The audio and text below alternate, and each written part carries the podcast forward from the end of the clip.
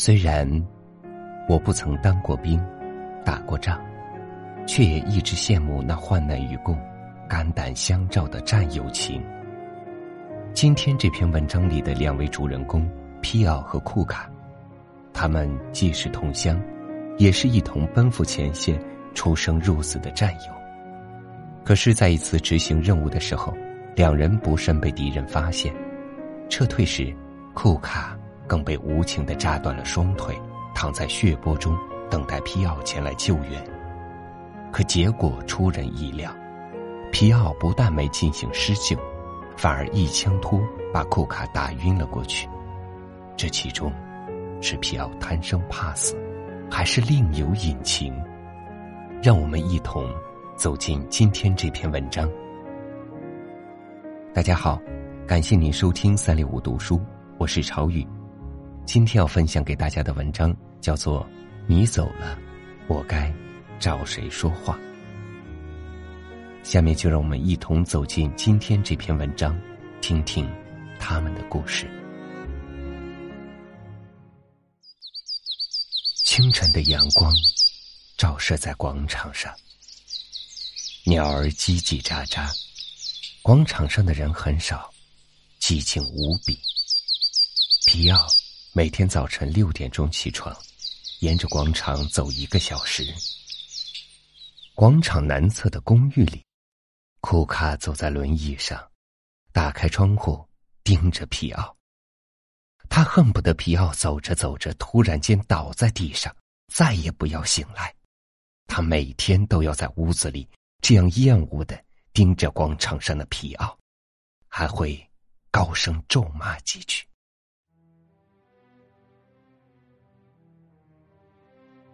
那一年，他们一起随部队在北非作战，因为是同乡，两人格外亲近。后来，他们一同被选入了一个由二十人组成的尖刀小组，奉命拔掉敌人的一个团指挥所。组长先遣二人悄悄向敌人指挥所靠近，侦察兵力部署；其他人员在两公里外的地方接应他们。他们小心翼翼的摸进敌人，潜伏了半天，详细的记录了敌军的情况。谁曾想，就在他们撤退时，两人被发现。更不幸的是，库卡被炸断了双腿。越来越逼近的死亡的味道，让库卡惊慌。但他相信，皮奥一定会背上他逃离这里。然而，没想到的是，皮奥。竟一枪托照着他的头打去，他瞬间晕了过去。然而，抛弃了战友的皮奥也没能幸运逃脱，他被敌人撵到了悬崖边上，无路可退，打光了最后一发子弹，纵身跳了下去。也许是老天的眷顾，这对战友竟然都幸运的活了下来。当时，库卡躺在血泊里。敌人以为他死了，便丢下他去追皮奥。接应他们的战斗组其他成员听到了枪声，知道他们情况不好，迅速赶去支援，及时救起了血泊里的库卡。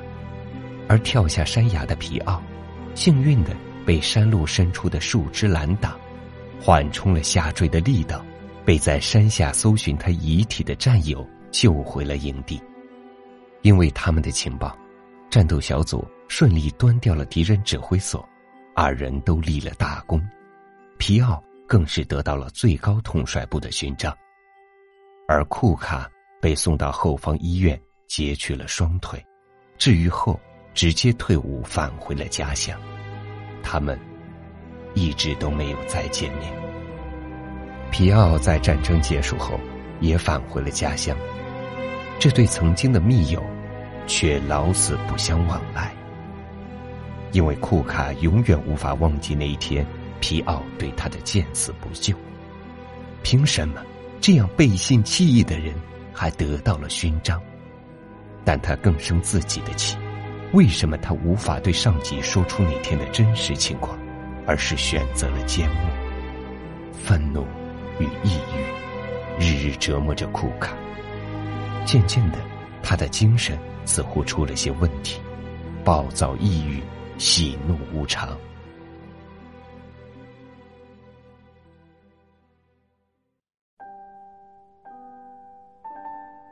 一晃过去了几十年，他们都成了老人。一天，皮奥正坐在屋外晒太阳，一个四十多岁的中年人向他走来。“嗨，库勒医生，你来了！”皮奥赶紧起身迎接，医生急忙上前握住皮奥的手。他是皮奥的主治医生，他建议皮奥要多运动，每天去广场走上一个小时，这样。对身体有好处，皮奥接受了医生的建议，每天早晨六点钟准时到广场上散步。战争淬炼出皮奥的毅力，他每天都要到广场散步，风雨无阻，从不间断。直到有一天，他倒在了广场上，昏了过去。病床前，主治医生库勒静静的守着这位老人。凝视着他满是皱纹的脸，这张脸此时再也没有了平日的坚毅，显得灰暗而疲惫。皮奥醒来了，医生流着泪握住老人的手，跪在了床边。皮奥急忙挣扎着起身想扶起他。皮奥先生，其实我是库卡的儿子，请您原谅我的自私。虽然在广场散步的确有益于您的病，但我的初衷更是为了我的父亲。皮奥笑了，慈祥的看着他说：“孩子，我是最优秀的侦察兵，怎么会不知道你是我那老朋友的儿子？瞧，你的眼睛和他年轻时一模一样。”皮奥伸手擦掉医生脸上的泪水，笑着说。孩子，我的时间也不多了。那件事，如果不说出来，我无法安心的离开。那一天，你父亲被炸断双腿后，敌人很快就上来了。当时我想，如果我背你父亲走，最终我们都活不成，情报也送不出去，我只能放手一搏。我想敌人一定要抓活口，于是，我便把你父亲打晕，并把情报放在你父亲的鞋子里。他们见你父亲躺在血泊里，而且双腿都断了，肯定会以为他已经死了。如果你父亲能撑到我们的战斗小组来接应，说不定他还能活着，情报也能送出。孩子，这些年。我一直想对你父亲解释这一切，但是我一去找他，他的病情就会加重。可是，我怎么也放心不下我的老朋友啊！当年，我向上级汇报了我们所有的行动，包括我打晕了你的父亲，却听说他对那件事一个字都没提，我就知道。他永远把我当成他的朋友，我一直不知道该如何解开他的心结。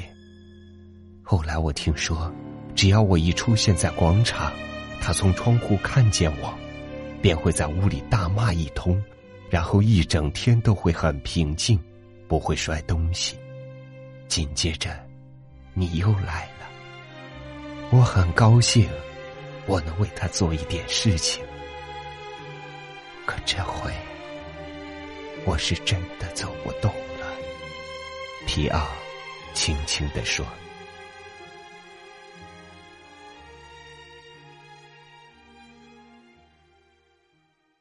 两天后，皮奥静静的离开了人世。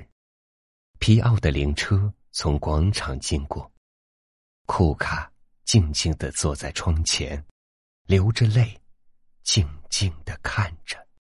无数次喃喃自语：“该死的，你怎么走了？我该找谁说话呢？”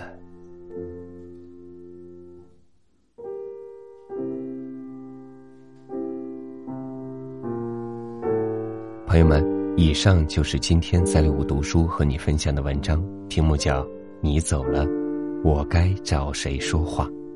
感谢您的收听，咱们明天同一时间不见不散。